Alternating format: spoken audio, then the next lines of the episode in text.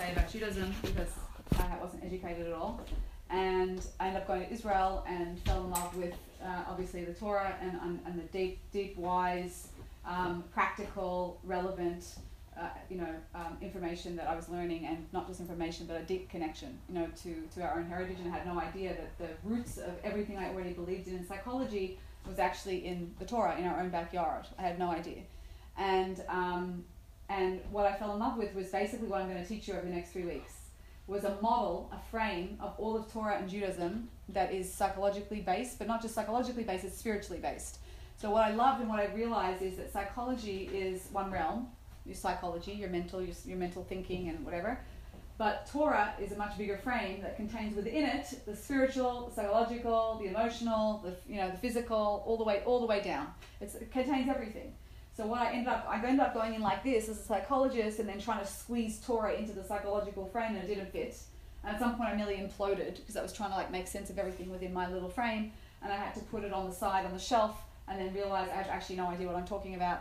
And then that's when actually doors open and you can see things differently. And I absorbed this beautiful, deep framework um, of spirituality, psychology, how the whole system works. You know about life, Torah, what our role is within Torah how you know body soul the whole the whole thing but how it also affects the psyche and the psychology of how we act and how we interact and why we feel certain ways. So it was really um, eye-opening. And i loved it. I thought it was the best professional development i ever did in my life right? As anyone into social work psychology uh, any any of those fields even helping professions where you work with people even pilates that's a plug for Mila's business. Um, so wherever you work with people and how people work, you know, how you work out, you know, is also important. What, what creates results, what helps me grow, what on every level. This will all relate to, and also then fits beautifully into the Jewish traditional concepts that you've heard of, but in a different way. So, um, so the goal is no one's done Korm Or here. No one did Korm Or. Yes, it's all new. That's why I thought I'd do it because no one's done it.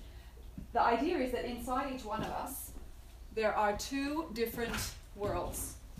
Um, there is the world of connection, which is the world, there's two different worlds inside of us, yeah? The world of connection is a world of love, relationship, intimacy, a sense of oneness, a sense of connection, a sense of being calm, a sense of building in the world, a sense where I feel actually connected to you, right? That's one world that we live in internally. The other world we live in internally is the world of disconnection. The world of disconnection is a world of fear, isolation, loneliness, um, anxiety, it's a, it's a, it's a, a force of destruction in the world rather than building. And it's where I get when I feel very lonely, as you call it, Debbie Downer, I think you call it, right? Debbie Down, Debbie Debbie Downer. So we don't we don't have that in Australia. That term we have Nigel no friends, right? don't be a Nige. Yeah, don't be oh, don't be such a Nige, right? A Nige is an emotional state that you flip yourself into, where you feel really really lonely, like a Debbie Downer, right? And it's like no matter what you do, Debbie Downer is committed oh. to being down. Yeah right? Like, don't, uh, and the more you try and cheer her up, the more she's committed to the misery because it kind of feels good to feel bad. You know what I'm talking about? Like, you wallow around in self pity, and your friends try and cheer you up, and you're like, no, it's just terrible, right? And there's a commitment to the misery. And then you get to eat all the ice cream, and you're like, stuff it, I don't care, or I'll start the diet tomorrow. Like, that whole, it's like a spiral. So, like, that, that's called the world of disconnection. And we use different things to disconnect. Um, and uh, I always think Nigel and Debbie should get together, you know. anyway, so um, so here's something I prepared earlier. Oh, is it? A, yeah. This is just the outline of some of the, what I just mentioned, just because it visually is good. But I actually realized that it's helpful to have this on handout. So picture. Oh, you have a handout. Have a handout. So organized. All right. You do. She does. And I'm gonna, these are just another textual handout, because it's always good to have a source for everything you're talking about. All right.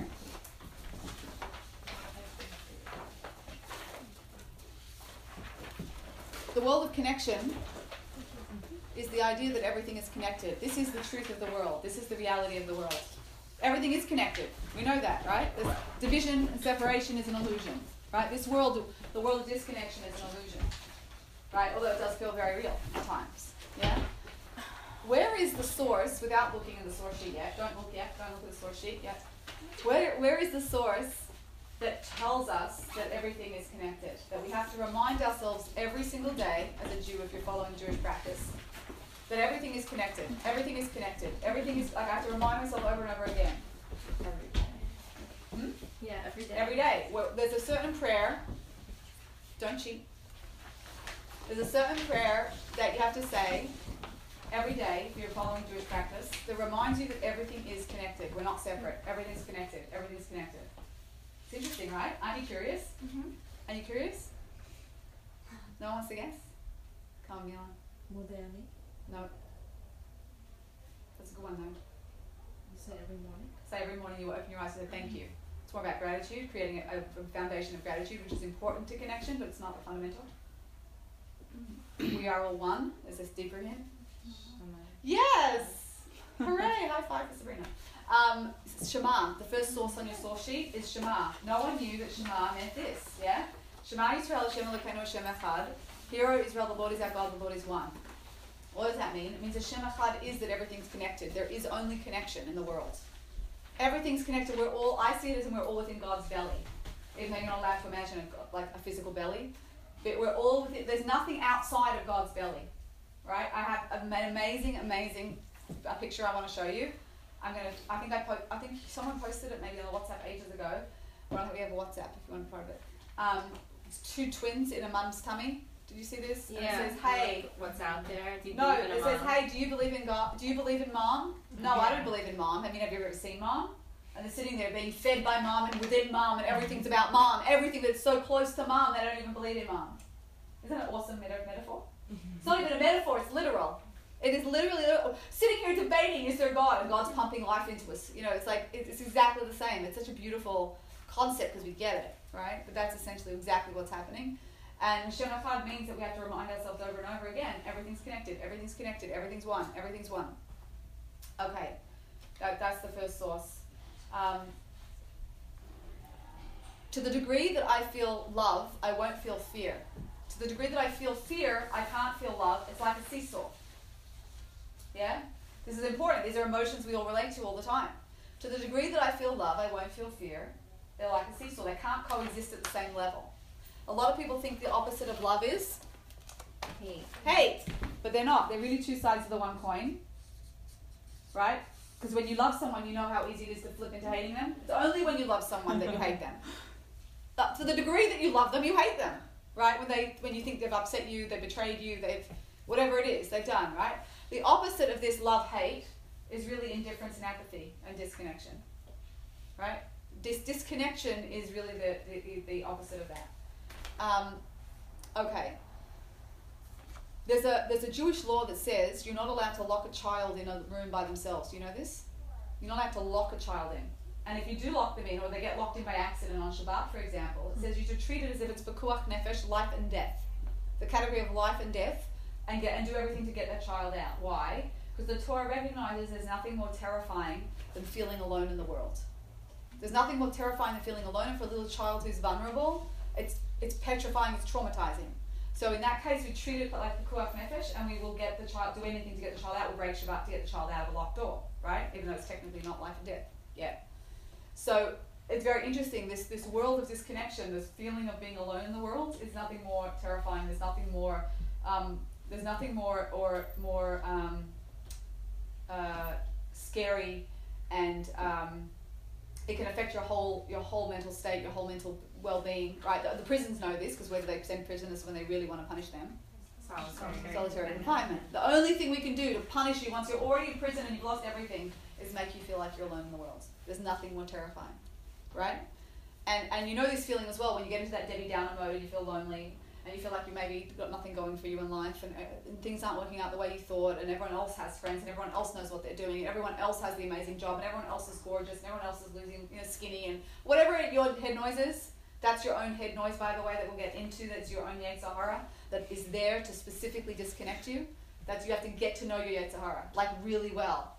Like you know the what, what is it? There's a saying, "Love your enemy." No, Keep your friends close. keep your friends close, your enemies closer. Yeah. Right. So you have to know your head noise, know your head noise, and and it's it's that it's that head noise that can disconnect you, um, and it, it, it's it's very very powerful. Um, okay. Everything in life is aligned with its purpose for either connection or disconnection. right? Everything in life. We get to choose how we want to use it. So you could create with a gun. You could create peace or make war. Yeah. Um, food. There's nothing more connective than going out for a bite to eat with a friend. However, apparently there's people in the world. You may have heard of them. When they get stressed, they sit on the couch and eat a whole tub of Ben and Jerry's. You know those people out there? You know those people? Why? Why? Because food also medicates. If I get, if I have a sugar rush, so then I don't need to feel the feeling I'm feeling, right? So I can disconnect myself with the very same thing. If I'm a writer I have, I'm skilled in writing, so I can write to build awareness, educate, inform about something meaningful in life, or I can destroy a reputation in five seconds. Open any gossip magazine. Right? I can choose how I want to use my skills. I can build or destroy. The last, the bottom two is there, build and destroy. Right? I mean, I was just saying, like I was referring to, because I know you can't see, right? Build and destroy. I can choose. Do I want to build or do I want to destroy? Have you ever seen a kid, a little, a little boy with a sword? It's all about yeah, protection. I'm going to protect you, and then all of a sudden, I'm going to destroy you, right? Like they flip between the two: build, destroy, build, destroy, right?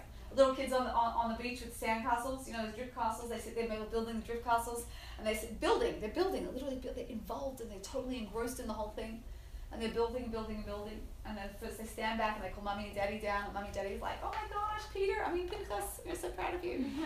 and then what's the first thing they do after that? They kick it. They stomp on it, like, right? It feels so good to just, there's a power, there's an objective power in both to build and destroy. Build and destroy. And we both get, we all get affected by this power all the time. And it, it feeds different parts of ourselves. It feeds this spiritual energy called the Yetzer Hara and the Yetzer Tov. Right? So if we look here, there's a, there's a Yetzer Tov. The spelling is at the bottom of your source, source sheet. Yetzer Hara. Yetzer. The bottom of, I put in here Yetzer Tov, right? And Yetzer Hara at the bottom of the source sheet. Yetzer Hara just means the evil inclination or the forming of evil, right? Yetzer is, to, is, is, is like an inclination, a formation and evil and good, right? So what does that mean? They influence us into these worlds. They're an influencer through this from a spiritual source through the psychology into thought and feeling and action. They're spiritual source. How do we know that exists? Where are we getting this crazy stuff from? If you look in Genesis, the source 2, it says, Then the Lord God formed man of the dust of the ground, right? So we were, we form from the ground, right? Mina Adama. Vayipach Be'apav, and breathed into his nostrils nishmas chayim, the breath of life, vayehi adam lenefesh chaya, and man became a living soul. So here you see that the, a man, a person, is formed from two different components, from the dust of the ground and then from the breath of God. So these two components, the, the ground became the physical, the body, like the, the, the physical body, and the, this, the breath from God, so to speak, became our neshama, our soul. Yeah, neshama. Neshima is breath, neshama, right? Interesting, neshima, neshama. So here you see, oh, so interesting. So we've been it's discussing how pe- uh, human is formed from these two different components, body and soul, two separate creations from two different components. And then if you look in underneath the next source, it's Brachas 61a, which is a Gemara. Brachas 61a is a Gemara. And it says here, it's commenting on the verse in Genesis, in the Chumash, in the five books of Moses above. And it says, What means that which is written then God formed man. Right? The word vayetzer, and he formed, if you look now back up into Genesis, the very first word in Hebrew, on the right, vayet, vayetzer, right? You see with the little zion, and then it goes the first word, vayetzer. You see that? Yes? Second, second source, first word, vayetzer. Yeah? You see how there's yeah. two yuds? Yeah. So there shouldn't be two yuds there. It's not a spell, it's not a typo. In the Chumash, there's two yuds.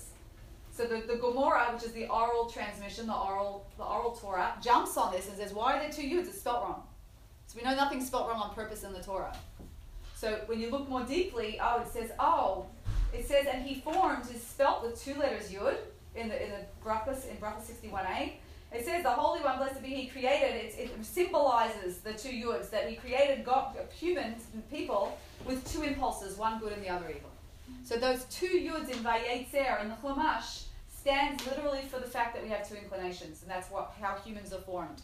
In the verse that's talking about man's creation, Vayetzer Hashem Elokim Esa Adam, it's talking, it spells Vayetzer with two yuds to indicate that we were created with these two different inclinations. One wants to build, change the world, become our best self, be our highest self, do good, be connected, have relationship. And the other wants to do the exact opposite. I want to be disconnected. I want to be self-absorbed. I want to be self-focused. I'm isolated. I'm scared. I want to destroy things. I want to feel good. It's all about me, right? So if you see on a psychological level, this is the spiritual level. The psychological level, Rav Dessler talks about the root of the world of connection is to be a giver, right? There's an aspect of psychologically being a giver that, is, that, that, that ends up manifesting with the world of connection, and the root here, world of disconnection, would be to be a taker, right?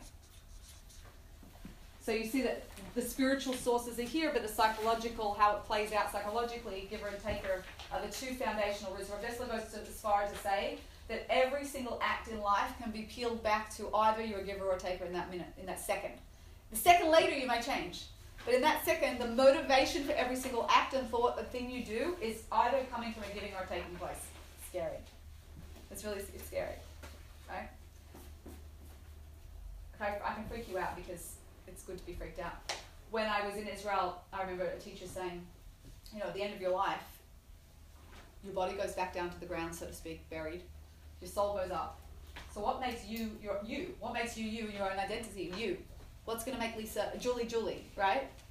Sabrina Sabrina. Like what what how will you know? Everyone has a soul, everyone has a body. So what gives you your identity? Right? When you went in the next world. So it's a fascinating answer. Everything else is peeled away, and the only thing left that makes you you is the sum of the billion free will decisions that you've had to make this lifetime. Am I going to build or destroy? Am I going to connect or disconnect? Am I going to use it for good and hire something higher? Am I going to use it just for selfish needs? Am I going to be self absorbed? Is it just for me, just to feel good in the moment? Am I taking, just being a taker?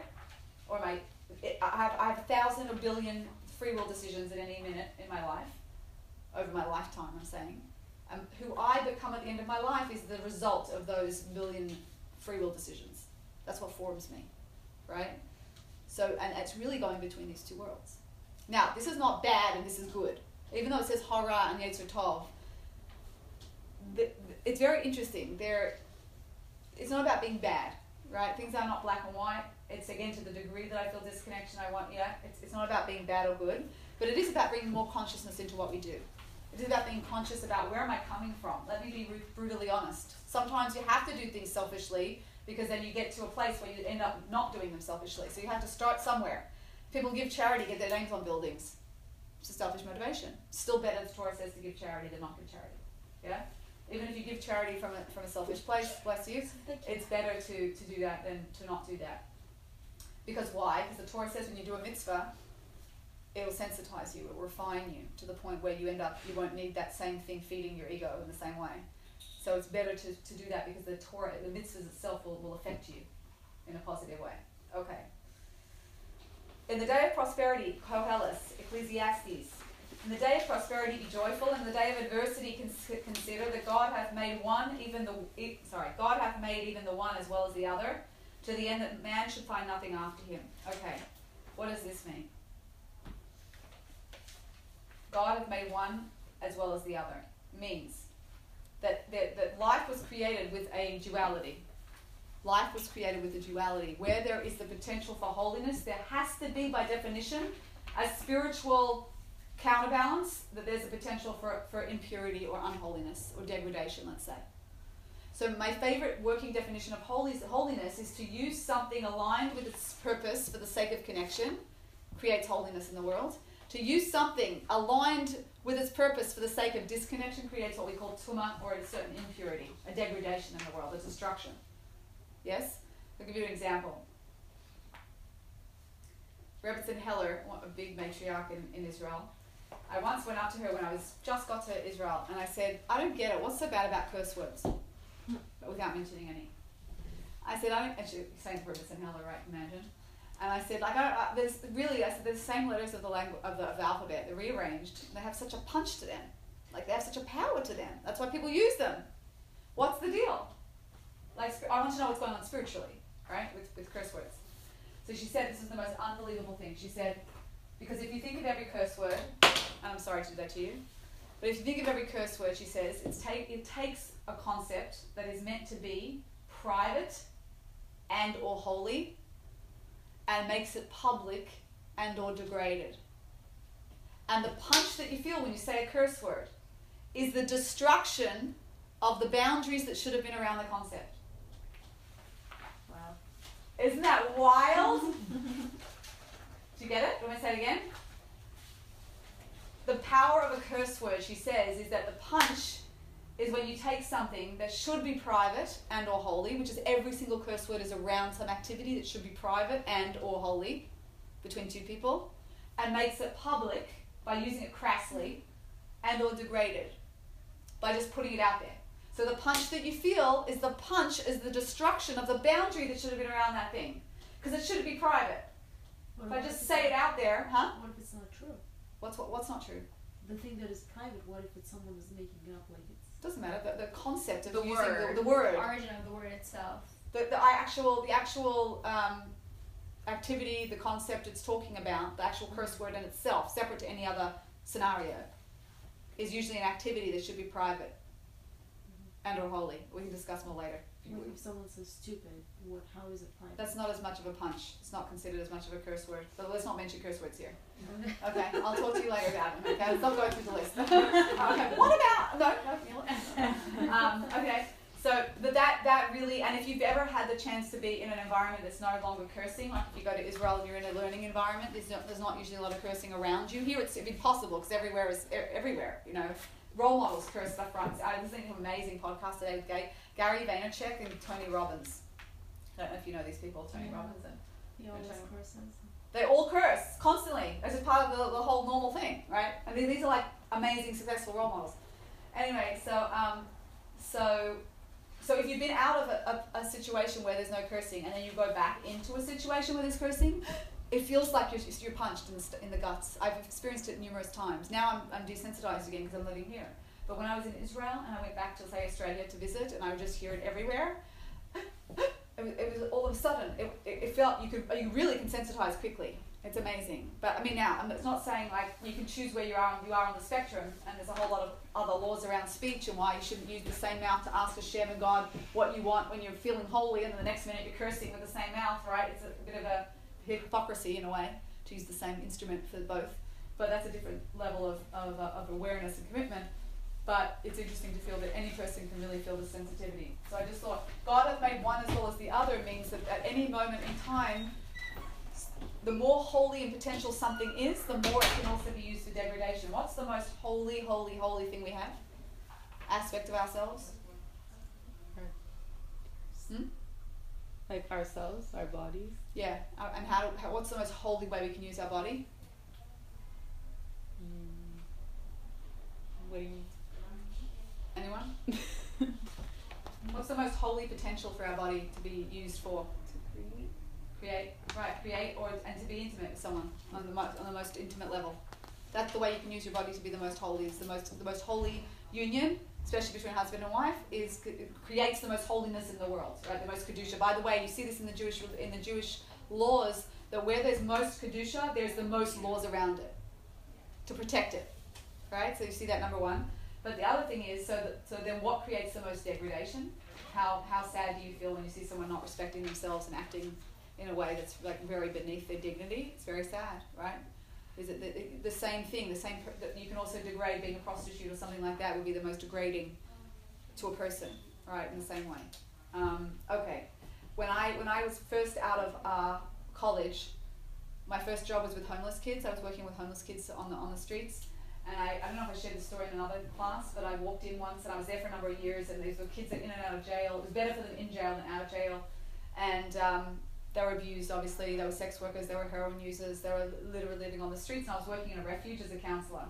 And I walked in one day, they were, they were planning a robbery, like in the corner of the, rec, of the rec room. And I walked into them planning a robbery. And there was a whole team of them sitting around the couch. And they're like, okay, Bob, you come in here and I'll pick you up here. And then Jason, you come up here at 3 o'clock and I'll come around here. Like, they were the whole thing. And I walked in, I didn't know what to do because I was stuck. And I, I didn't want them to see me because I didn't want them to feel bad in front of me. My whole goal was to, like, have a positive relationship with them and not be their disciplinarian and build them up, you know, as a therapist. So I was going to try and like quickly exit out of the building. And as I was like exiting back out the building, he saw me through. There was a plant, and he saw me through the plant. He goes, and they didn't know how much I heard, you know. So it was very nervous and very fidgety. And he's like, "Hey, Jackie, how are you?" Like really like nervous and like like trying to suss out if I felt if I'd seen and heard what he was talking about. And I said, I was like, "Please give me something intelligent." Like I, I didn't know what to say, you know. And um, I was like, "Hi," and he's like, "Hey," and everyone's turning around like, "Hey, Jackie," and they're all very nervous. And I said, "That's amazing." I, I, you know when you say something but you don't even know what you're about to say yet, but you better make something good come out of it. I said, "That's unbelievable," and they're all very fidgety now because this is like they're not really sure where I'm coming from at all. And I just, again, I feel like God put words in my mouth, but I said, "This is unbelievable." I said, "Would you look at the communication, the business mindedness that you have, the strategy, the organization, the time management? Would you look at the teamwork that you could you imagine if you did this for a company?" And they were like, like no one ever saw this before, right? In them. And I said, this is unbelievable. You can choose to use your skills however you want. But I never knew you had these skills. To that, to my to my understanding, they didn't do the robbery that day. I don't know what they did the next day, but they didn't. They cancelled it for that day, right? So God made one as well as the other. You get to choose how you want to use it, right? Very very powerful lesson that they learned and it was a, it was a, it was a powerful moment. Okay. Um,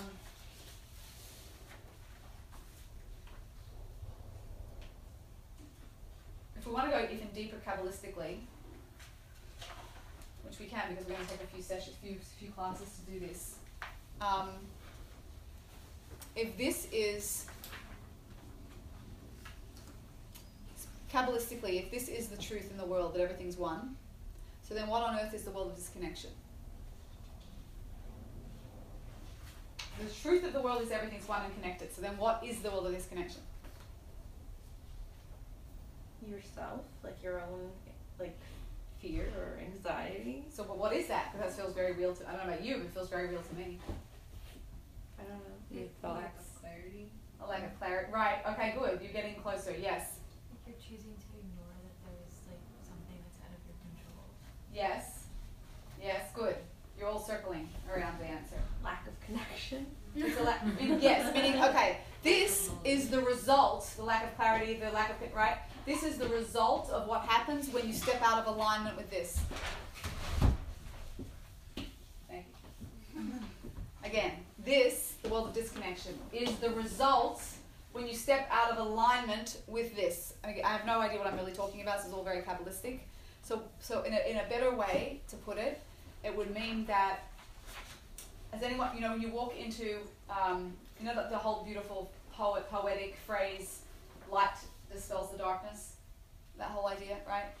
So you can walk into a dark room, pitch black, and you light a tiny little match of light, a flame, a flicker of a flame. With that flicker of a flame, it outlines the whole room.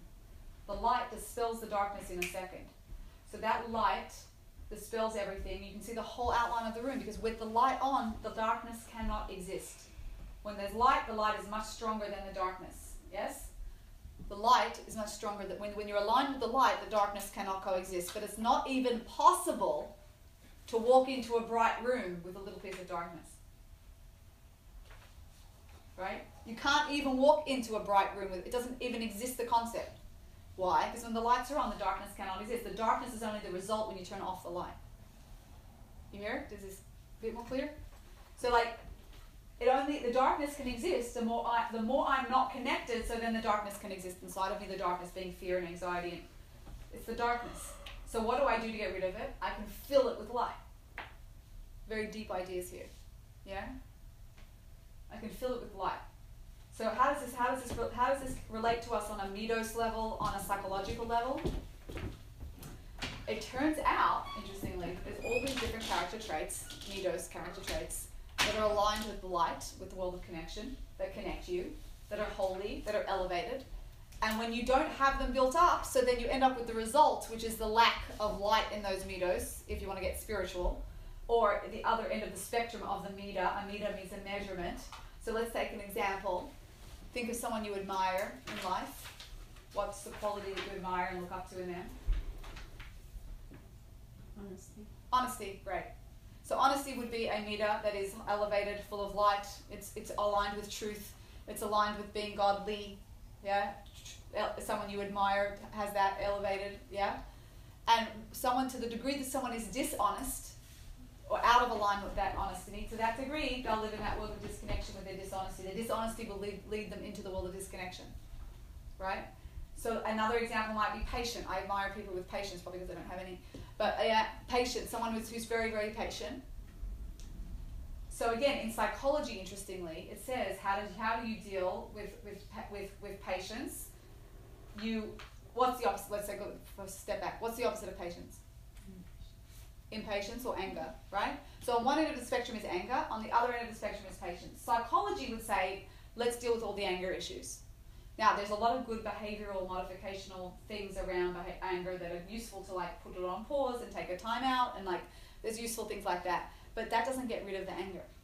It just modifies it and controls it. Now, they're very good, they're very helpful, but it doesn't get rid of it, right? I also noticed the same about anxiety. Oh, do I have anxiety? Yeah, anxiety. Anxiety, you get all sorts of coping mechanisms and things to cope with, with, with psychology. It's fantastic, but it never gets rid of the anxiety. So Torah comes along and says you can't get rid of the anxiety. It's always there in potential. So what do you do? It says instead leave it alone and just focus on the world of connection. Because the degree that I'm living in the world of connection, the degree that I build my muscle in the world of connection, the degree that I feel connected and feel calm, to that degree I won't feel anxiety. It's a seesaw. They can't coexist. So don't you can't ever fix the anxiety. You can't fix the anger. It's always there in potential to the degree that you don't have patience. How do I fix the whole thing? I work on building, filling myself with the light, which is with patience. So we, we, we did a, a Mussar vaad. A Mussar vaad is like a personal growth group in, in this kind of work. And we worked on patience for about three years, every single day. And every single day we had to do what's called a shmira. A shmira means guard yourself. You had five minutes on the clock every single day where no matter what happened, you weren't allowed to show any sign of irritation or anger or impatience at all outside of yourself for five minutes flat, no matter what happened. Traffic, free people, phones ringing, like doesn't matter. And when I say no anger, I mean not even a, not even a, nothing. So you have to be on guard. Why? Because the word for patience, savlanut, literally means just to bear the discomfort of something not going your way. Savlanut literally means to bear suffering, just to tolerate it. That's what savlanut, patience. Patience is only to bear when something doesn't go my way. You don't do what I want you to do, now I'm angry. That's all that that's all it is. So patience is the ability just to bear and tolerate that something doesn't go my way. Right? So if I can bear something not going my way, I build my muscles in patience. Bless you. To the degree that I build my mus- muscles in patience, I won't ever feel anger. Uh, I felt this myself, by the way. I used to, um, I was doing this every day, and I used to go down to the uh, Western Wall, and, and, and when I was in Israel, and would pray there. And I would get really irritated by everyone pushing you and shoving you, and like I, I couldn't focus, and I was like so rude, and people would just elbow you and move in, and then put their hand through you to the wall. Have you ever had this? And then, and, then, and like they're touching you in the middle of your prayer, like what? Like I can't. I'm Australian. We have used to big land and like you know outback, and I don't know. I just couldn't handle it. And I used to get really irritated, and it would always was like be a dilemma. Should I go down to the Kotel and pray, if it was busy, because I actually can't focus there really at all. And I remember this feeling. Anyway, after working on this for about two two years, every single day, there was one time where I was in the middle of a, of a Shemona Esrei, which is the silent prayer, and I was just so connected into the, in the prayer, and I remember thinking, I, I saw, I felt, I saw, sort of felt my body moving around. I was like, oh, that's interesting. People are pushing into me. And I noticed that, like, I was just observing it, and I wasn't reactive at all to it, and I was in the middle of my prayer, and it didn't bother me, and I was like, oh my gosh! Like, I, at some point, it just, I realized I changed after working every single day on that, on that, that muscle. Oh, people are bumping into me, and I just noticed it. It wasn't rather than like, right? It was, it was unbelievable. So it happens very slowly and incrementally, just through like pushing some weights by bearing, bearing. So next time you're annoyed in a traffic jam, next time you miss the train or the subway, next time something doesn't go your way, just try and say, I'm not going to show any any sign of irritation. See if you can do it, like as an experiment. Yeah, try it. Try it for two minutes. Time it. I'm on the clock. It's, it's a fascinating experiment. Anyway, okay. Um, so it turns out that there's all these middos, character traits that exist in the world of connection. Again, a middos and a character trait is psychological, how I act when I'm interpersonally. but it's coming from the root of spirituality, right? It's coming from the root of feeling connected. Same, so too with the opposite. All the character traits we're not so proud of are really the result of me having stepped out of the light in those character traits of the, opposite spectrum. So you can even go through and know that what, what are my strengths what are my weaknesses, and my weaknesses. How can I build on the on the other side of that spectrum? What can I build up? Choose one and start to work on it. Yeah. Um, the core foundational middah that everyone recommends to work on though is really emunah. Emunah is faith and connection, right? If you don't have an essential sense of faith and connection, so then everything else sort of sits on top of that. It's like a foundational character trait. Um, so we worked, we worked on Emunah for five years, every single day for five years. Certain reading, a certain exercise, feeling Hashem's presence, being aware there is a God in the world and He loves you very much and He's in your life personally every single day. So building those muscles of being conscious, conscious, conscious, aware, aware, aware. And laying that as a foundation makes you feel more connected most of the time. Talking to God aloud in a whisper. Yeah, things like that.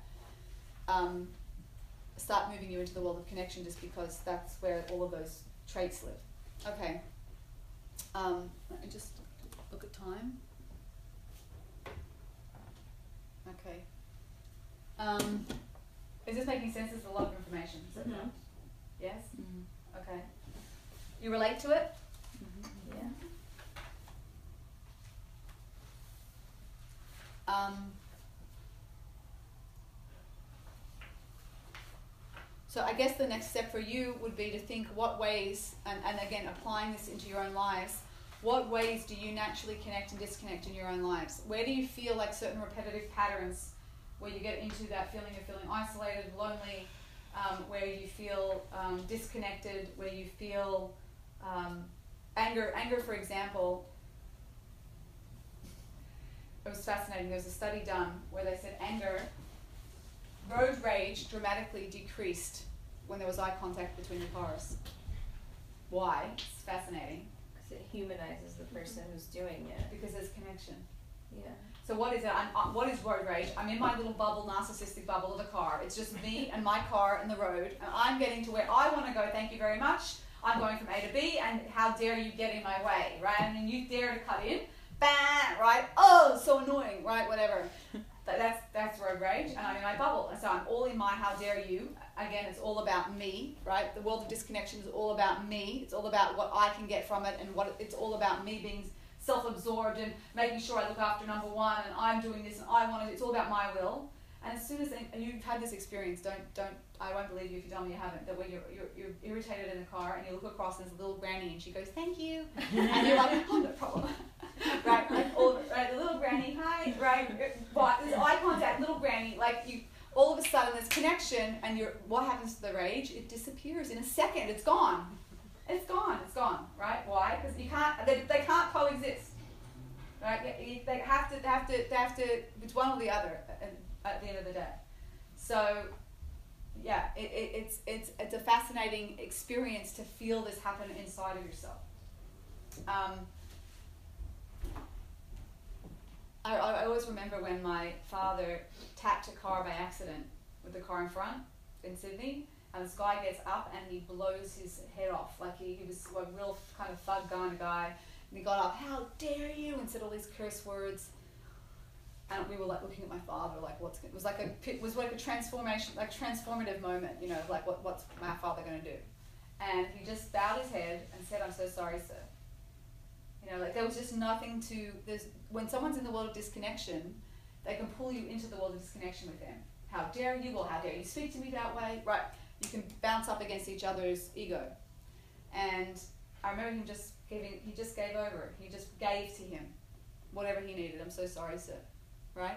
And there was nothing to bounce up against anymore for the guy. So he was like, rah, rah, rah, rah, rah, and went back to the car. You know, like he, there's nothing to do. Yeah. So the world of disconnection is a world of self-absorption. It's like those mirrors when you walk into the amusement parks and everything is reflected back to you and with yourself in different sizes. There's people that walk through the world that look at everything in context of what can it get me, even if they look like they're doing something generous or good or kind or giving. But really, the underlying is what can I get for myself, right? There's nothing wrong with receiving. Obviously, if you have givers, you need receivers. That's different from taking. A receiver is someone who is receiving for the sake of the connection. Yes? Does that make sense? Usually people say to me, what about receivers? If everyone's a giver, how can anyone take anything? So the difference here is between takers and receivers. Receivers is part of the giving and taking flow. And um, a taker is really, there's no one else in the picture, it's just all about me, right? iPhones, iTunes, iMac, it's all about me. And this whole generation is all about I. And they're wonderful and we all have them, but like it's not the goal of the world, right? It's not the goal. When the irony of the world of disconnection is when I'm totally, it's an infantile seduction because I think if I'm focused on me, I'm going to be happy. That's the illusion. But the reality is, the more you focus on you, the more by definition you disconnect from everyone else. You, you can't even see other people. So you actually are lonely. That's the Facebook dilemma that we're in now. Facebook dilemma is I'm on the Facebook all night long feeling like I'm connecting and really I'm alone and I'm feeling lonely. And yet, yet you go out and people are actually out with people at dinner and with friends and whatever and they're all on their phones. They're actually with a person and they're on their phones still the whole time. It's like unbelievable and they feel lonely and they don't know why. It's uh, unbelievable. Because there's, there's an illusion of the phone. That it's, you think you're connecting, right? I just I just committed again to putting my phone, sleeping with my phone in the living room again. Oh yeah, how is that going? I did it for a while. I committed to everyone knows it's sold. I committed to it after Yom Kippur. No, I committed after Yom Kippur to not looking at my phone Before you pray. before I pray. That's Yeah. going pretty well, thank God. Only a couple of days I've not like I was half asleep and I was reading right? Yeah. But like I'd rather talk to God before my talk to just read all my emails. Yeah. So I have the Tehillim app on my phone though. Um, would that be like a way to disconnect myself? I mean, is that like a bad thing? Would you say? To have Tehillim on your phone? No, I, Tehillim. Like when I pray, it's on my phone. Like um, when I'm on the subway, let's say. No, you again. Everything can be used for the sake of connection or disconnection. So a phone is good. It's powerful. It's a connector. Mm-hmm. But there's at some point it disconnects you, and you have to know when that Yeah. point is. So if I'm waking up to look at my phone before talking to God, the phone is disconnecting me. Right? Right. Or people say it's my alarm clock, so buy an eight dollar alarm clock. Right? buy an eight and put. So so like right if, if it's if it, I, I I can I read my Tehillim on it. So because I'm reading my Tehillim, then I get it into everything else I shouldn't be doing. So then I would say I'll buy you a Tehillim book, so you don't have to. But you know, once you're on the phone, it's very hard to then not go into another app. Exactly. Right. So then, if that's what's happening, it's better to buy a Tehillim book and bring that with you on the subway and not look at the phone Right. if that's your quiet time or whatever. Yeah. Right. So um, yeah, it's it's it's um, I just recommitted to putting the phone in my living room again overnight. It's so hard just to like leave it there.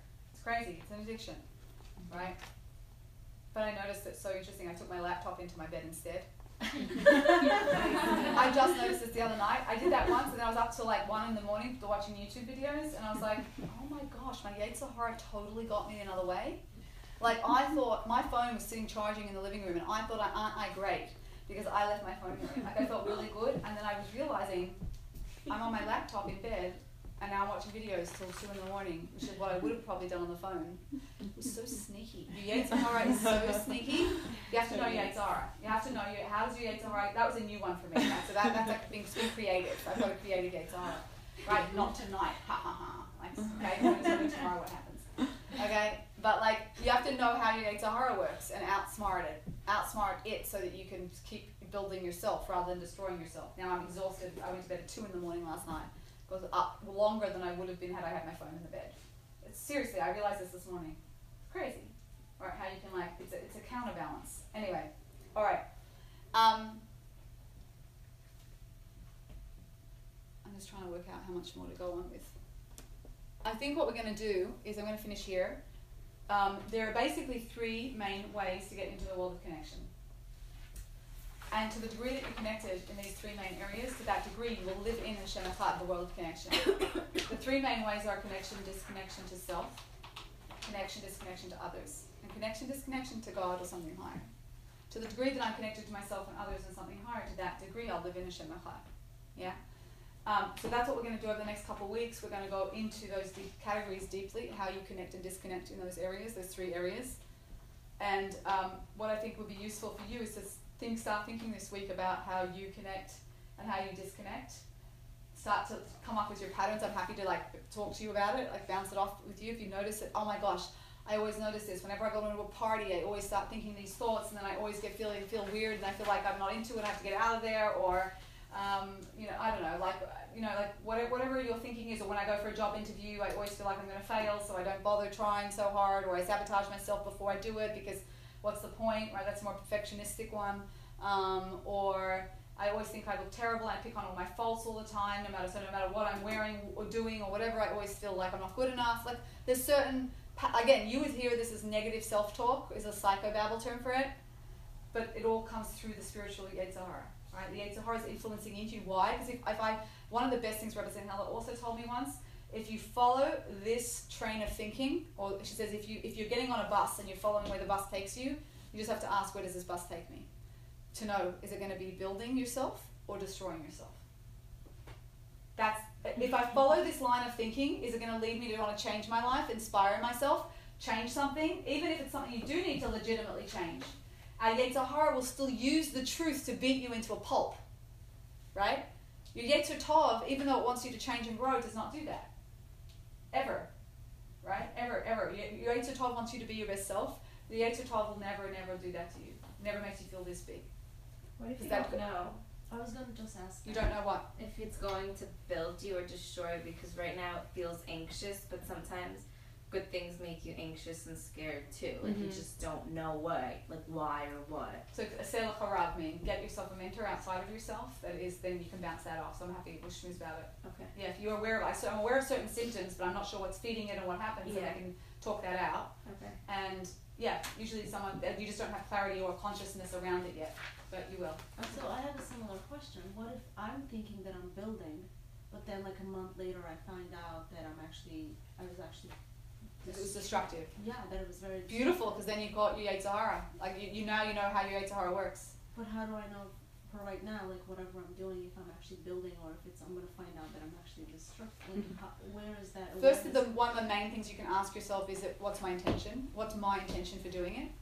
So your own intention gives a lot, reveals a lot, but you have to be ruthlessly self-honest with yourself. People don't like to be honest with themselves because if they start recognizing that they're not so ideal, they feel terrible because they beat themselves into a pulp and they make themselves feel terribly guilty and then they don't want to look. So that's the first Yetzer Hara trick, which especially with women.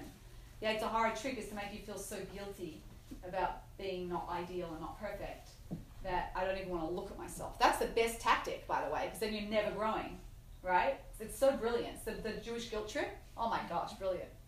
Created by mothers, you know, Jewish mothers, right? Like, but but it's the way your own Yetzer Hara works. So the one is what's my intention. So if I do something, I can say to myself honestly, why did I do that? Did I really want to help that person, or did I want to do them a favor so they think well of me, so they can get me into this thing or that thing? Did I did I do that because I want attention? Did I do that because I want to look good to so so and so? Did I look do? You have to be honest with yourself, not to beat yourself up. Say, oh, that's interesting. You have to be. There's a whole idea called his uh, his his, his slumdus, right? His slumdus. His, yeah. Well, that's the Sparty way of saying it. Islam good sounds much better. Um, which is which is the idea of being curious about your process, being non-judgmental but curious. Oh, that's interesting. That's interesting that I did it for that reason. Meaning everyone's got this stuff running. You don't have to feel bad. Everyone. And if they if you if they don't make out they are, they're lying. Right? Everyone has all these things running. I want attention. I want to be liked. I don't want rejection. I want to whatever. Right? Whatever the, the head noise. Everyone has it. You're no different. So just be curious about it. That's interesting that that's, that was what drive was driving you right now. Right? It could be that you you know you only know what you know in the moment. Sometimes you don't have all the information, all the all the aspects of something. So you can only do what you you can do. If you find out later it was the wrong decision, but there's no way you could have known about that at the time, so then it's just a learning experience. You didn't do anything wrong. The biggest thing is to learn about what is my intent. Is my intent to be some sort of giver here? Is my intent to be a taker? Just for my own self selfish needs. Now, there's times in life where you have to be a taker, you have to recharge, you have to you have to take you have to receive in life. But only so that you can then be happy and healthy and whole and continue giving in life. Yes? Continue connecting, continue building, continue. An ambulance when it saves lives has to stop and refuel. And in those moments it's refueling, it absolutely could not save a life. Right? People could die. But the ambulance has to stop and refuel and take, so to speak, so they continue helping and saving lives. So that's the same with us.